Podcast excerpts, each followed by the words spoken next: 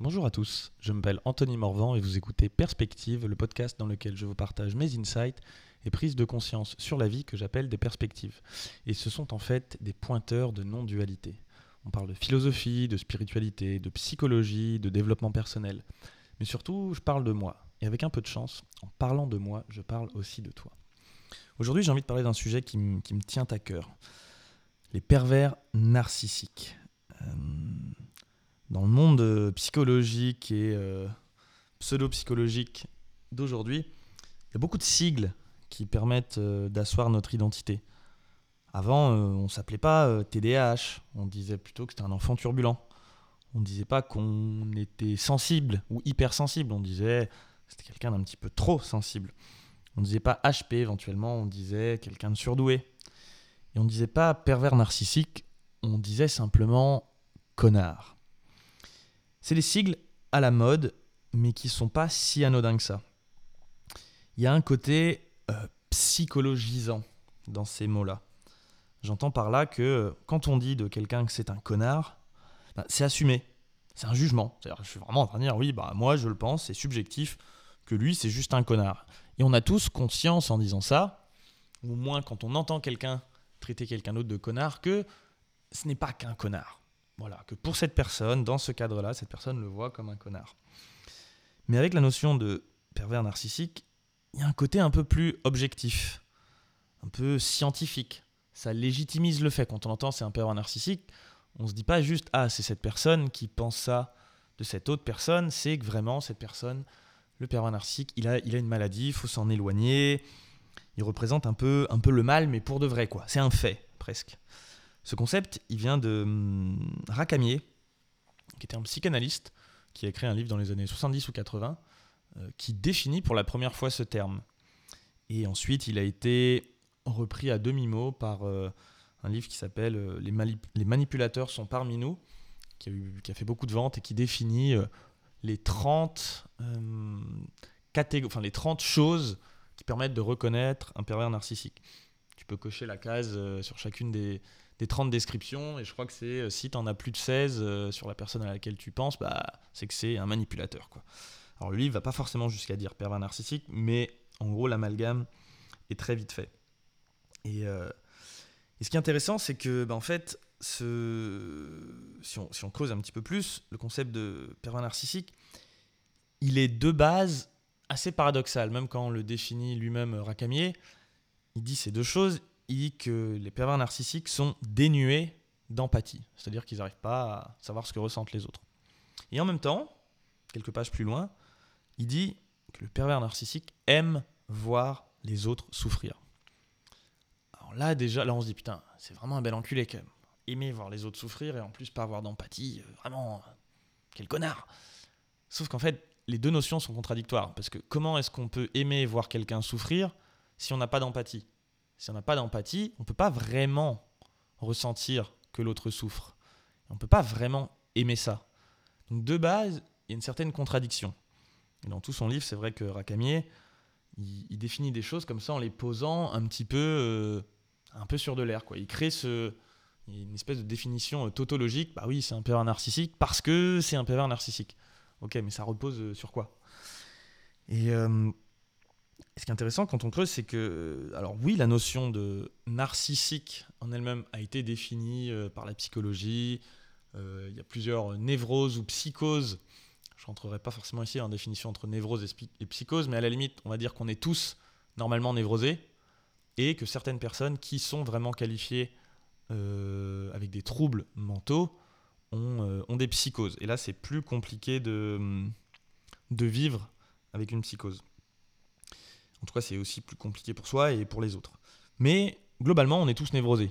Les névroses, c'est euh, nos traumas d'enfance qui nous impactent dans la vie quotidienne et qui font qu'au lieu de réagir de façon euh, normale, et là encore, je pourrais faire un podcast sur euh, c'est quoi la normalité, mais admettons pour l'instant, au lieu de réagir en lien avec l'ici et maintenant de la situation qui se trame devant nous, en fait, il y a des enjeux de notre enfance qui remonte et on réagit avec un espèce euh, d'élastique par rapport à ce qu'on a vécu étant enfant. Et en fait, on est en train de reproduire des schémas qu'on a vécu tout simplement parce que ben, voilà, notre vision du monde, elle est limitée. La PNL euh, l'exprime bien. On filtre, euh, on sélectionne, on, modifie, on reframe les situations parce que ça a un coût énergétique en glucose, par exemple, dans le cerveau, de réussir à constamment analyser vraiment tout ce qui joue. Et c'est d'ailleurs pourquoi, quand je crois que c'est un exemple que j'ai déjà donné, quand quelqu'un vient vers toi dans la rue en souriant et en te tendant la main, en général, tu vas pas dire waouh, il veut m'agresser.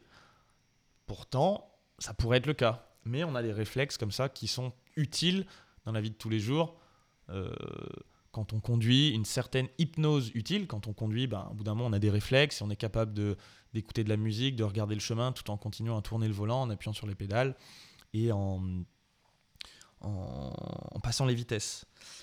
Mais euh, donc voilà, on est tous normalement névrosés. On en a tous. Moi le premier. Et si t'en as pas, euh, bah, cool pour toi. Ou peut-être regarde un peu mieux. En revanche, des psychoses, là, c'est vraiment des traits. Euh, bon, encore une fois, c'est un continuum. Il n'y a, pas de, a pas de frontière clairement définie entre une névrose et une psychose, mais une psychose, c'est quelque chose qui, qui est une névrose tellement forte qu'elle empêche une, vie quotidienne, on va dire, à peu près normale. Et du coup, le narcissisme, lui, qui est plus ou moins défini dans divers types psychologiques et catégories de maladies mentales, euh, et de névrose, euh, c'est plutôt quelqu'un qui privilégie le soi. On va dire qu'il y a différents types d'individus. Il y a ceux qui se concentrent sur le soi et ceux qui se concentrent sur le groupe. De là à dire que ceux qui se concentrent sur le soi seraient des introvertis et ceux qui se concentrent sur le groupe des extravertis, je ne vais pas franchir le pas, mais je serais curieux de voir s'il n'y a pas une sorte de corrélation là-dedans. Et il faut constamment les deux, parce que la vie, elle est faite de, soi et des autres, et d'interactions entre les deux. Et si on est constamment en train de privilégier le soi, bah, de toute façon, on n'a pas une vie fonctionnelle. Et si on est constamment en train de privilégier le groupe, eh ben, de toute façon, on ne peut pas vivre. Euh, ça reviendrait à dire, par exemple, si tu marches dans la rue et que tu vois quelqu'un qui n'a pas à manger, que constamment tu lui donnes tout ce que tu as à manger jusqu'à ne pas pouvoir, euh, toi, manger. C'est pas vivable de cette façon. Et en même temps, si tu ne contribues pas euh, à être en lien avec les autres, bah aussi, tu ne peux pas fonctionner parce qu'au bout d'un moment, tu te retrouves isolé, tout seul, et on a quand même besoin du clan pour survivre. On vit tous en interdépendance aujourd'hui, et si on est exclu d'un groupe, euh, c'est le bordel. C'est d'ailleurs ce qui se passait, c'est ça qui fait qu'on a cette grosse peur du rejet. J'en ai déjà parlé dans, dans un autre podcast. C'est qu'à l'époque, quand on vivait dans des tribus maximum de 200 personnes, euh, la, peur du rejet, ou si on faisait une bêtise dans le groupe et qu'on était excommunié, c'était une sentence à mort. Parce que si, si, tu dois te retrouver à vivre tout seul dans la jungle, bah, tu peux pas te protéger. Alors que le groupe euh, permet de se protéger, de construire, de se relayer, ne serait que quand on dort, quelqu'un qui monte la garde pour s'assurer qu'il n'y a pas d'animaux euh, qui viennent nous manger, ce genre de choses. La force du groupe est incroyable. Mais en même temps, le groupe est constitué d'individualités. Donc on pourrait dire, en première hypothèse, que souvent il y a un couple dans une relation, et par un couple, je dis pas un couple amoureux, mais dans une relation entre deux personnes, il y a quelqu'un qui à un instant T va plus favoriser le soi et l'autre personne, à l'instant T, ça peut changer au fur et à mesure de, la relation et même d'instant en instant, qui va plus favoriser la relation ou le groupe. Et du coup, dans, un, dans une relation avec un pervers narcissique, il y a forcément un couple pervers narcissique et victime. C'est-à-dire qu'il y a quelqu'un qui, pour définir quelqu'un comme étant pervers narcissique, on est soi-même du coup euh, la victime. Alors il y, a, plusieurs phases dans une relation de, avec un pervers narcissique, il y a la phase d'attraction, où au début, bah, tout est rose, la personne nous met en confiance. Ensuite, il y a l'emprise, sans qu'on s'en rende compte. On, perd de plus en plus euh, d'autonomie et on agit sous l'emprise de la personne. Au bout d'un moment, il y a un tel déni euh, qu'on on s'est, mis, s'est mis dedans jusqu'au cou et on en vient à modifier la réalité pour ne pas voir vraiment ce qui est en train de se passer. C'est des mécanismes inconscients qui peuvent nous arriver à tous. Surtout, et on va revenir derrière là-dessus, si on n'est pas au contact de ses besoins. Et en général, les individus qui privilégient le groupe, du coup, ont tendance à favoriser les besoins, les besoins des autres. Et, passer cette phase de, déni, quand on se rend compte de ce qui se passe, il y a la phase de reprendre le pouvoir en fixant ses limites. Ce qui est intéressant avec cette description en plus de, de victime, en général, elle est plutôt valorisante. Quand on se retrouve quand on sort de la phase de déni et qu'on se rend compte de ce qui s'est joué dans la relation, qu'on met le mot pervers narcissique sur quelqu'un, ça nous permet nous de nous définir comme, euh, en général, hein, la victime du pervers narcissique est sensible, aidante, et quelqu'un qui est justement plus euh, à privilégier les autres, donc c'est quelqu'un d'altruiste, en général. Donc on se reconnaît là-dedans et on se dit waouh, euh, c'est ah, c'est tout moi ça. Et c'est valorisant.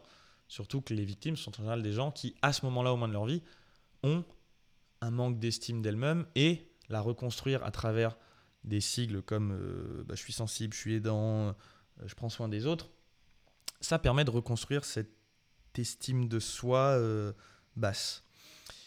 Et il y a aussi quelque chose d'autre qui se joue, c'est que en général, quand on se laisse prendre dans ce genre de, de relations dans lesquelles nos, on n'est plus au contact de nos besoins et qu'on est sous l'emprise de quelqu'un d'autre, c'est aussi parce qu'on a grandi soi-même en général avec une forme de maltraitance de la part d'adultes responsables.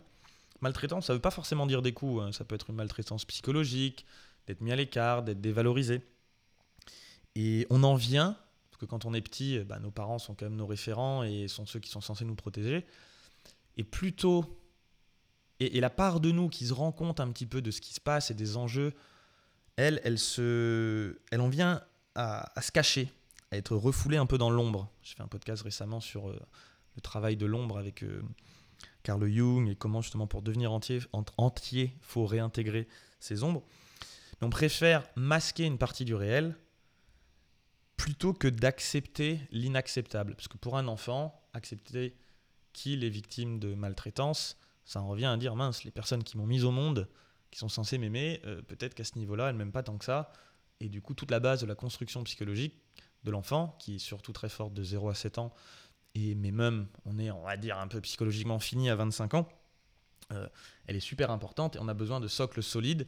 Et s'il y a une partie de nous qui met de la conscience là-dessus, bah, il y a un peu tout qui s'effondre, donc on préfère la refouler. Alors du coup, ce que je suis en train de dire, c'est qu'en général, quelqu'un qui en arrive à mettre le sigle pervers narcissique sur quelqu'un d'autre, c'est quelqu'un qui débute son chemin de reconstruction c'est quelqu'un qui souffre profondément. Ça, c'est vrai. C'est vraiment quelqu'un qui est en train de souffrir. Et ce chemin de reconstruction, en labellisant l'autre euh, pervers narcissique, permet de mettre des mots sur la souffrance et, en fait, d'une certaine façon, d'évacuer cette souffrance ou au moins de la, de la, vivre, de la laisser sortir, de ressentir la colère et de ressentir que tout ça, c'est légitime pour passer cette phase du déni où bah, on souffre, mais on se dit bah non, en fait, ma vie est l'idéal, cette personne, en fait, elle est magnifique, regarde, tout le monde l'aime. Et, j'ai juste de la chance d'être avec elle, c'est moi qui dois, qui dois déconner, en fait. Je comprends pas pourquoi je suis pas heureux, pourquoi je suis pas heureuse, alors que j'ai tout pour moi. Et en fait, ce mot va nous servir un petit peu comme une marche d'escalier qui va nous permettre un peu de sortir du trou. Tout comme, euh, j'en ai aussi parlé dans un autre podcast, le, radeau de Bouddha, Bouddha donne euh, cette métaphore où il dit que, bah, au bout d'un moment, un radeau, euh, c'est utile pour traverser la rivière. Mais quand on a traversé la rivière, faut savoir lâcher le radeau parce qu'on n'en a plus besoin. Et ça devient un fardeau, ce radeau. Et en même temps, je suis pas en train de dire que le radeau n'a pas d'existence propre, ni n'est pas légitime en lui-même, parce que justement, quand on en a besoin pour traverser la rivière, bah, ce serait une ineptie que de lâcher le radeau avant de l'avoir traversé, parce qu'on a entendu l'enseignement de quelqu'un qui a traversé le, la rivière et qui dit en fait le radeau ça sert à rien, faut le lâcher, t'es déjà qui tu peux être. Et là je fais référence aux néo-advaita et les gens qui, qui, disent bon bah tout est déjà là, tu es déjà réalisé, c'est bon, il n'y a, y a plus rien à faire, il n'y a pas de chemin à suivre, il n'y a pas de voie spirituelle à faire, c'est euh, l'unité elle est déjà là, tu ne peux être que ce que tu es, c'est entièrement vrai, à un niveau, quand on en a conscience et qu'on le vit. En revanche, tant qu'on n'est pas là, eh ben, il y a des choses à faire. Et puis j'ai même envie de dire, même quand on y est, on peut continuer d'être pleinement ce qu'on est tout en continuant à travailler sur soi. Ça aussi, c'est la non-dualité. Ça me saoule un peu euh, les gens qui, euh, après une première épisode d'éveil ou de prise de conscience de choses, qui disent ah, en fait ça, ça sert à rien, ça sert à rien. Oui, ça sert plus à rien pour toi au niveau où tu en es, mais rappelle-toi, tu as eu besoin de ce truc qui sert à rien pour savoir que ça sert à rien. Et, du coup, tout comme euh, le radeau de Bouddha, ben, le concept de pervers narcissique, au bout d'un moment, ça peut devenir un fardeau. Et, même s'il nous permet de sortir du trou en projetant le mal à l'extérieur, en fait, il nous garde dans cette position un peu de, victime. Ça me fait penser à la phrase de Shakespeare qui dit euh, Rien n'est bien ou mal dans, dans la vie, mais c'est la pensée qui crée le bien ou le mal. Et en fait, on a un moment besoin de projeter ce mal, parce que, encore une fois, hein, le mot père narcissique sous couvert, comme je disais au début, de, de psychologie, de psychologisation, je ne sais pas si c'est un mot, mais en fait, on est juste en train de dire, euh, moi je suis bien, lui il est mal. Et c'est cool, à un moment de construction de l'identité, c'est super utile, comme le dit Richard Engler. Il faut être quelqu'un avant de pouvoir n'être personne. N'être personne ou être tout le monde, être la vie, euh, être, être la vie qui s'exprime. Hmm, mais à un moment, bah, c'est limitant aussi parce que si on continue à être quelqu'un en se disant bah, je suis une victime, je suis une victime, l'autre est un pervers narcissique, on n'avance pas. Et, et dans la notion de pervers narcissique, il y a la notion de jeu psychologique qui, a été, qui vient de l'analyse transactionnelle qui a été définie par Eric Berne, qui est une méthode de thérapie, de coaching, de, formation, d'éducation, super intéressante et euh, que j'ai étudié pendant quelques années et que je continue à approfondir maintenant au fur et à mesure que je comprends d'autres choses. Il parle des positions de vie. Il y a la position de vie pour soi et pour les autres. Soit même on peut être en position moins ou en position plus, ce qui va appeler OK moins ou OK plus, c'est-à-dire je ne suis pas OK, moi j'ai pas de valeur, ou alors au contraire, moi j'ai de la valeur. Et à la position de vie de l'autre, ou des autres en général, mais ici on va dire juste de l'autre. L'autre aussi, il peut être OK moins ou OK plus. Et quand on est en position OK moins, OK moins, c'est-à-dire moi je suis OK, je suis pas OK et l'autre est pas OK, en gros, c'est le bordel, c'est la dépression, la vie n'a aucun sens et ça peut mener au suicide. Là, il n'y a, y a, rien qui est positif. Il n'y a que du vide partout, il n'y a aucun sens, il n'y a, y a, rien de beau dans le monde. Après, on peut passer dans la position de vie, euh, ok moins. Alors je ne dis pas que c'est un chemin qui suit, c'est jusqu'à tout moment, on est dans une de ces quatre positions. Et la position ok moins, ok plus. Alors moi, j'ai pas de valeur, qu'on le sache, enfin qu'on le ressente consciemment ou inconsciemment, mais l'autre en a. Et c'est là que peut intervenir une relation de victime et pervers narcissique, si moi je me considère comme n'ayant pas de valeur, mais l'autre oui, je peux laisser place à une certaine emprise de l'autre, vu que je considère que lui il a de la valeur et moi non, lui ou elle. Et, c'est là que peut commencer le jeu psychologique. Le jeu psychologique qui est, qui est défini un peu plus globalement comme quand on ne sait pas comment se donner de la valeur à soi-même de façon saine et qu'on n'est pas au contact de ses propres besoins, ben en fait, on va avoir, on s'ennuie à un certain niveau et on va créer des jeux avec les autres qui vont avoir pour bénéfice de créer de l'interaction qui aura un bénéfice négatif. Alors ça paraît un peu bizarre de dire un bénéfice négatif, mais en fait ça a été prouvé par tout un tas de choses qu'un enfant qui n'a pas de communication ou qui n'est pas touché par ses parents meurt. On a besoin de, relations en tant qu'être humain, ça fait pleinement partie de notre vie. Si on est complètement coupé du monde extérieur, on meurt. C'est un truc un peu euh, ésotérique peut-être, mais ça a été vraiment prouvé par la science qu'on ne peut pas vivre sans relation aux autres. Et mieux vaut une relation négative et toxique, entre guillemets, qui nous fait du mal, que pas de relation. Ça nous permet au moins la survie.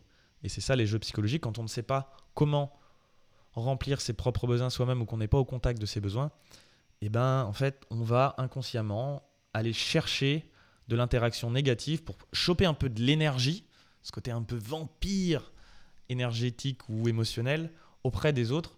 Parce qu'en fait, euh, du négatif, c'est mieux que du rien dans la vie. L'être humain a horreur du vide.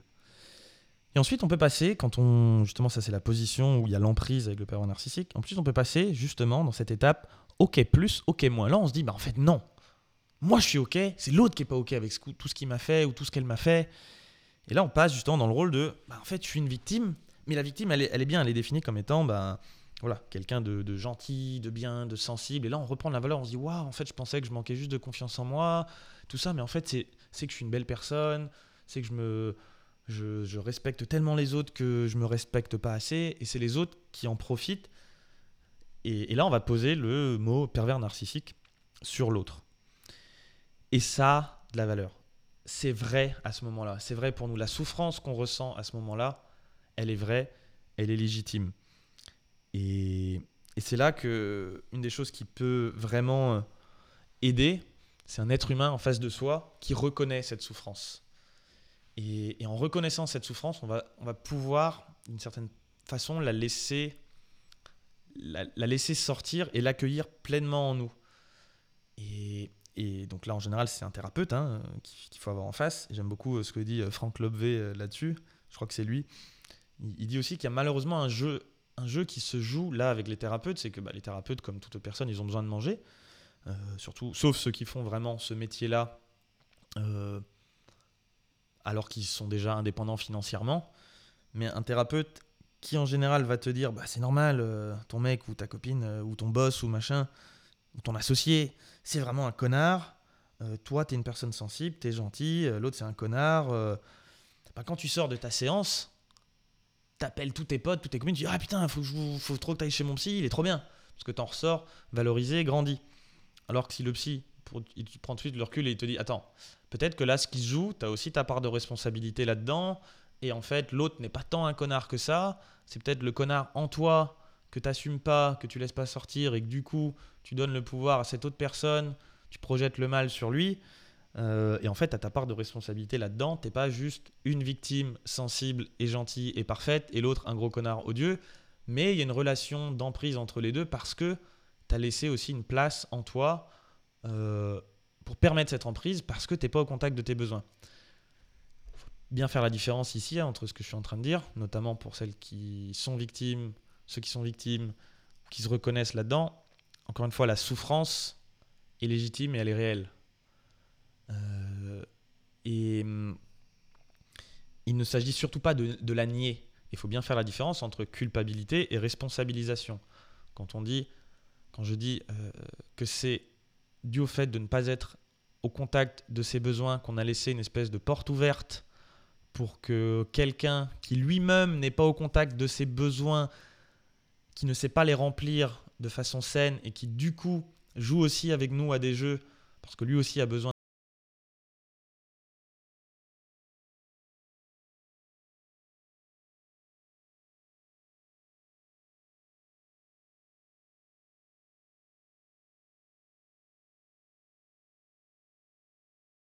moment-là, quand, quand j'y étais, euh, j'avais du mal.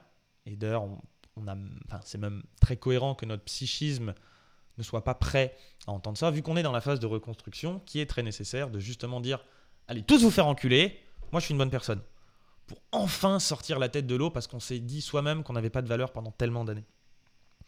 Et, euh, c'est en ça que bah voilà, le, psy euh, qui dirait ça, il n'aurait pas forcément beaucoup de boulot, donc ça peut, il peut y avoir une espèce de jeu où ça s'auto-entretient, où les, les psys peuvent laisser la personne trop longtemps, en en ayant conscience ou pas, mais dans ce schéma de reconstruction, mais qui plafonne à un certain niveau. C'est-à-dire qu'on reste sur la même marche. On a commencé à sortir la tête de l'eau, on a monté un peu l'escalier, mais en fait, on n'est pas encore arrivé à l'étage. On est au milieu de l'escalier et on stagne là-dessus, dans une position de vie, ok plus, ok moins, qui n'est pas idéale, qui est peut-être mieux que celle d'avant, mais qui n'est pas la fin du chemin. Et, je rappelle aussi ici l'importance, justement, euh, c'est bien beau que je fasse un podcast là-dessus, mais euh, euh, ça fait pas tout. Avoir une personne en face qui est connectée à la présence, qui est capable d'accueillir cette souffrance sans que ça lui trigger des trucs à lui et qui puisse laisser à cette souffrance euh, la possibilité de s'exprimer sans jugement, c'est très précieux. Et ça suffit pas de lire des livres sur le sujet ou d'écouter un podcast ou de regarder des vidéos sur le sujet.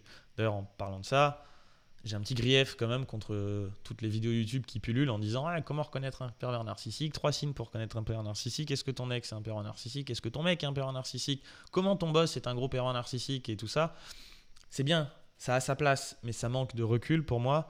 Et justement ça met les gens, ça laisse les gens sur cet escalier pendant trop longtemps, alors que quand on y est, le but c'est justement de l'accueillir, de faire le travail, de prendre cette souffrance.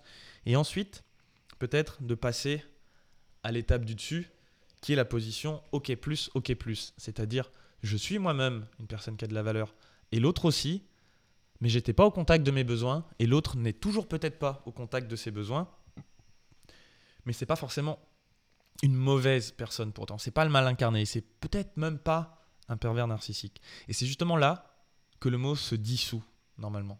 Il a une existence bien réelle, tout comme un enfant qui te dit ah il y a un monstre sous mon lit avec un certain recul d'adulte, peut dire non, il n'y a pas de monstre, c'est faux. Ben, en fait, pour lui, c'est vrai. Et il n'y a de réalité que psycho-émotionnelle. Ce qu'on ressent, on le ressent. même si les autres le ressentent pas, ne le voient pas.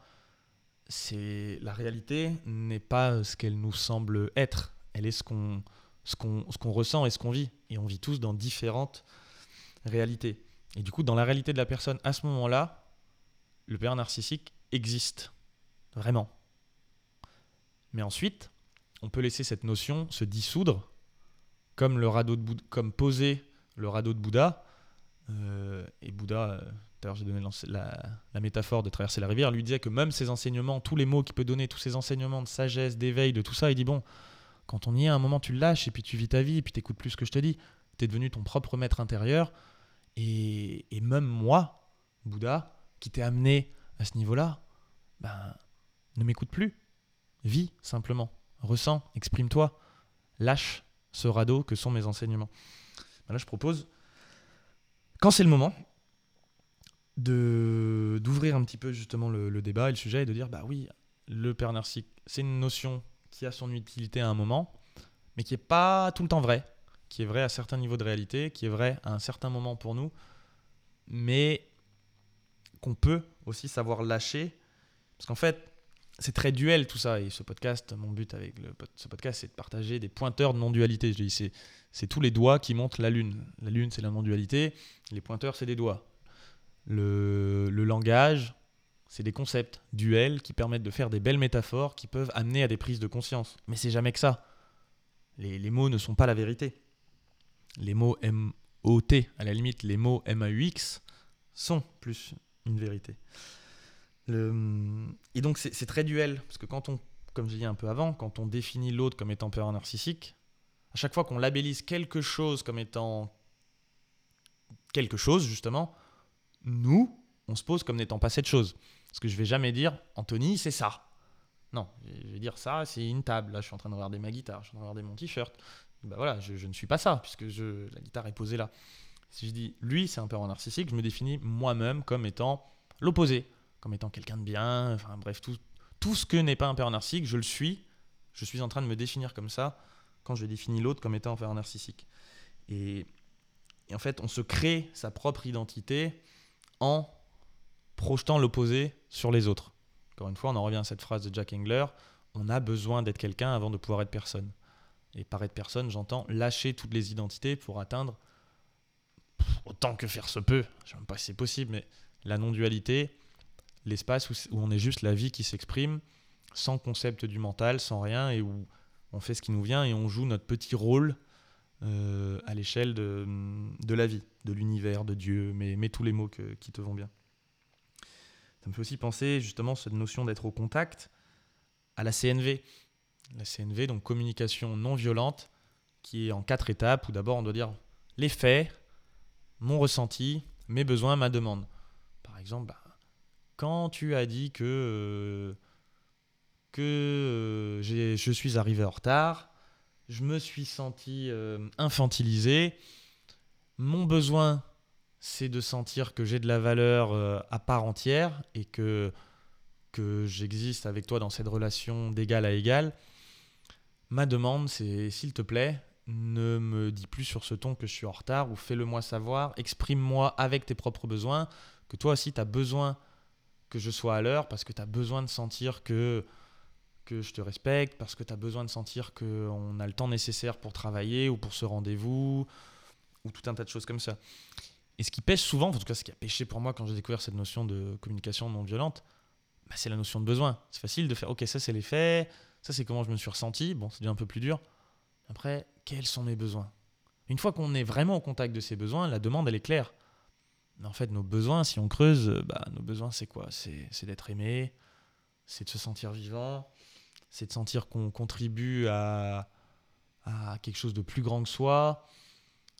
Mais bien souvent, on se dit non, mes besoins, c'est euh, d'avoir une belle voiture, c'est d'avoir une belle maison, euh, c'est d'avoir confiance en moi, de me sentir fier de moi, d'atteindre, euh, de voir l'admiration dans les yeux des autres. Euh, je sais pas, j'en passe des meilleurs, je sais même plus quoi, plus quoi dire. Mais en fait, cette notion de contact avec ses besoins, elle est primordiale et c'est en elle-même tout un chemin psychologique, spirituel, de développement. Ça prend toute une vie au fur et à mesure d'être de plus en plus au contact de ses besoins, parce que ce n'est que ça quand on est au profond contact de ses besoins, sans les couches sociétales, mentales, culturelles qu'il y a par-dessus, historiques, identitaires, de projets vers le futur, le passé, d'enfance, quand on est pleinement dans l'ici et le maintenant, au contact de nos besoins, ben, là, on peut ensuite formuler des demandes, des demandes claires. Et, là, on rentre dans cette vraie notion de OK plus, OK plus, puisque si je suis au contact de mes besoins, je suis aussi au contact du fait que l'autre a aussi des besoins, et nos besoins, comme le dit Paul Valéry, c'est vraiment une de mes citations préférées aussi, les hommes se distinguent par ce qu'ils montrent et se ressemblent par ce qu'ils cachent. Et ce qu'on cache, qu'on se cache peut-être à soi-même, c'est justement nos besoins. Nos besoins qui sont ultimement tous les mêmes. Ça fait un peu gnangnan de le dire comme ça, mais on a tous besoin de se sentir aimé. Love is all there is. Au final, il n'y a que l'amour. Et en même temps, la dualité, elle est là pour nous faire vivre et expérimenter autre chose en, tant que conscience. Tout ça, c'est aussi très juste. Mais dans une optique de cheminement, tant qu'on n'est pas dans le néo-advaita où on se considère pleinement éveillé, réalisé et que tout est OK, c'est quand même bien d'essayer au fur et à mesure de ressentir qu'est-ce qu'on veut vraiment pour pouvoir faire des demandes qui sont alignées avec nous et surtout dans le respect de l'autre. Ça me fait penser à cette autre citation qui, qui me tient beaucoup à cœur qui dit Les limites, c'est la distance à laquelle je peux t'aimer toi et m'aimer moi aussi. Et à tout instant sur notre chemin, et dans une relation avec quelqu'un d'autre, et dans l'ici et le maintenant, c'est complètement OK d'avoir des limites qui respectent nos propres besoins tout en prenant en compte le fait que l'autre aussi en a. Et, savoir dire non, c'est complètement légitime. Légitime si, euh, si on n'a pas envie d'aider quelqu'un à faire son déménagement parce que notre besoin c'est de se reposer et de et de et d'être tranquille, de se ressourcer, bah, c'est complètement ok de dire non et on a le droit en revanche, de le dire de la bonne façon à l'autre, plutôt que de dire putain, tu fais chier, euh, tu penses qu'à ta gueule, tu vois bien que je suis fatigué, j'ai une semaine difficile et tu me demandes encore de t'aider, t'es pas foutu de faire les choses tout seul. Tu peux très bien dire écoute, là, je, suis vraiment fatigué, euh, j'aurais beaucoup aimé te, venir t'aider. Je sais que pour avoir moi-même fait des déménagements, c'est plus marrant quand on le fait à plusieurs et c'est dur quand on le fait tout seul. Mais là, vraiment, aujourd'hui, je peux pas te venir en aide. Euh, tu peux rajouter et, je t'aime quand même. Mais ça, c'est le, c'est vraiment pour ajouter une petite pommade derrière. Et l'autre personne, c'est son chemin à elle d'accepter aussi ce non. Et si elle est justement dans une position de vie qui n'est pas encore OK+, OK+, qu'elle a besoin d'aller chercher des bénéfices euh, négatifs, bah, peut-être qu'elle va rentrer dans un jeu en disant Ah oui, putain, je t'avais demandé, pourtant, bu, c'est toujours pareil. Et, c'est là, c'est là qu'est le nerf de euh, Sébastien Farr qui avait dit un jour, mais le, le nerf de la guerre, il est dans les relations. C'est évidemment là que tout se joue. C'est très facile d'être éveillé, en pleine conscience, quand on est dans un monastère euh, bouddhiste et qu'on médite et qu'il n'y a pas d'interaction avec les gens lors d'une retraite vipassana, même si on vit d'autres choses, euh, je ne l'ai pas fait, hein, mais bon, je vois très bien ce qu'on peut vivre quand on est en méditation et qu'on n'a pas d'interaction avec les autres. Là, c'est facile. Mais c'est un peu plus dur quand on a des dettes, un boulot, euh, une maison et qu'on vit dans un monde duel ou dans une grande ville. Ouais, là, on est en interaction avec des gens et, c'est là qu'est le, le, juste milieu à trouver, la voie du milieu, euh, ce que Seb aussi appelle chevaucher le dragon, de trouver bah, le juste milieu entre, euh, entre nos envies, ce que la vie propose, pour cheminer euh, en paix avec tout ça, mais en paix pour nous et en paix pour les autres. Du coup, ce que je suis en train de dire, c'est qu'en fait, oui, il est possible de s'aimer soi-même tout en aimant les autres. C'est vraiment la, partie OK plus, OK plus. Et moi-même, euh, je dois être honnête, ça m'arrive encore aujourd'hui de projeter euh, sur les autres, notamment des relations proches qui se reconnaîtront, des trucs où parfois je me rends compte, après coup, souvent de plus en plus vite, mais je me dis, mais pourquoi j'ai dit ça? Putain merde, en quoi j'ai encore besoin de, balancer sur l'autre euh, que c'est sa faute? Plutôt que de prendre ma responsabilité, pas la culpabilité, mais la responsabilité de me dire ouais non, en fait, euh, il y a quelque chose auprès duquel je suis pas au contact et pour me valoriser moi-même, je suis obligé de, de, démonter l'autre quoi. Et, et c'est pourtant possible. C'est ce que proposent euh, tous les, les chemins spirituels ou euh, justement les. J'avais fait un podcast aussi là-dessus sur la spirale dynamique. Là, on rentre vraiment dans, euh, dans le niveau euh, jaune, voire turquoise, quand on est pleinement, tout le temps, dans l'ici et le maintenant au contact de ses besoins et qu'on n'a pas besoin de dualiser l'autre et de projeter le mal à l'extérieur pour soi-même se sentir bien, là on est dans une position de vie intéressante. Et j'en connais qui y sont, plus ou moins, en tout cas j'ai l'impression. Et waouh, c'est une autre façon de vivre. C'est vraiment une autre, euh, une autre réalité et qui, euh, et qui est intéressante. Et comme le dit Ken Wilber, c'est psychoactif de savoir que ça existe. Ça ne veut pas dire qu'on y est, mais juste, moi, ça m'a ouvert la, une énorme, une béance dans ma tête quand je dis Ah ouais, ah ouais, c'est possible. Ok, je le vis pas encore. À l'époque où je l'ai lu, j'étais là, bon, je le vis pas encore, mais ah, c'est peut-être un objectif, sans se recréer un idéal au sens de Nietzsche, où on se dit, bon, bah, du coup, il faudrait que je sois comme ça et je me flagelle quand j'y suis pas. Non. Même si, bon, c'est pas simple de ne pas se flageller, mais de dire, ok, bon, là, là j'ai encore merdé, j'ai utilisé ça, mais en prendre conscience, mettre de la conscience là-dessus, qu'on est en train de projeter quelque chose sur l'autre, c'est vraiment ça, le travail de l'ombre auquel je, je faisais référence. Et du coup, oui, c'est plus facile, c'est plus économique pour notre cerveau, notre psychisme, de projeter le mal à l'extérieur. Mais c'est vraiment ça, le travail de l'ombre, que de faire une pause, quand on ressent qu'on est en train de faire ce genre de choses, une pause et de se dire Ah, en fait, non, j'ai de la valeur moi-même, l'autre en a aussi. Il y a une situation qui fait que là, on n'est pas d'accord, et c'est ok, je peux m'aimer, je peux aimer l'autre, et quand même poser la limite euh, à mon besoin. Donc pour reboucler là-dessus, je crois que ce podcast était super important pour moi. Ça fait longtemps que je voulais le faire, mais j'en étais pas prêt. Euh, parce que j'avais pas encore tout, bouclé. Et je pense même qu'il est probable que d'ici 3 mois, 6 mois, 1 an, je sois plus du tout d'accord avec ce que je viens de dire ici. Je le souhaite, c'est un signe d'évolution. Mais ouais, la notion de pervers narcissique, moi-même je l'ai utilisée sur d'autres à un moment. Et avec le recul, je me rends compte que j'étais juste pas au contact de mes besoins. Et que du coup, ça créait des jeux psychologiques avec d'autres personnes. Et que pour m'en sortir, j'ai eu besoin de cette étape, d'utiliser l'autre comme escalier. On peut même dire que projeter le mot pervers narcissique sur quelqu'un, c'est comme l'utiliser comme marche d'escalier, lui après, pour ou elle. Euh, j'ai l'impression que hmm, sur Internet, euh, il y a plus de pervers narcissiques masculins que féminins. Euh, et c'est vrai à ce moment-là. C'est vrai, mais c'est super important et c'est là que j'ai eu cette discussion aussi euh, il n'y a pas longtemps. C'est là que intervient le moyen habile du bouddhisme. Quand on a conscience de ça, depuis j'ai eu moi des gens qui sont venus me parler de ça, depuis que j'ai un peu pris conscience de tout ça, qui me disent Ah ouais, telle personne est un pervers narcissique.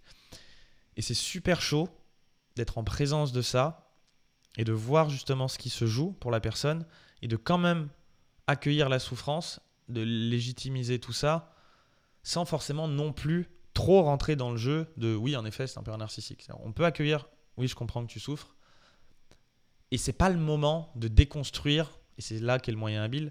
Il y a un moment juste pour toute chose. Et même si après avoir entendu ce podcast, il y a des, compréhensions qui, qui, se font pour toi, que ce soit pour toi-même ou pour des personnes dans ton entourage, c'est pas non plus l'idée de dire Eh non, mais en fait, j'ai entendu, en fait, le père narcissique, ça n'existe pas. Non, non, c'est pas ce que j'ai dit. Le père narcissique, ça existe à un moment, tant que c'est vrai pour nous.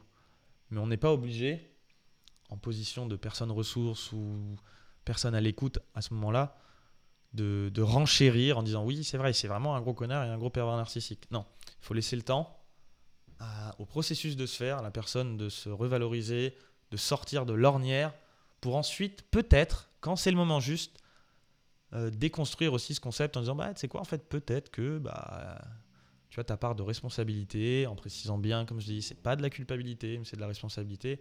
Et peut-être qu'à un certain niveau, même si la chose juste à faire, c'est de s'éloigner de cette personne maintenant, c'est pas aidant dans ton développement que de continuer à considérer cette personne comme euh, un pervers narcissique, parce que justement, ça force à rester sur cette marche d'escalier, alors que l'étape suivante, c'est de lâcher prise aussi de ce concept de pervers narcissique.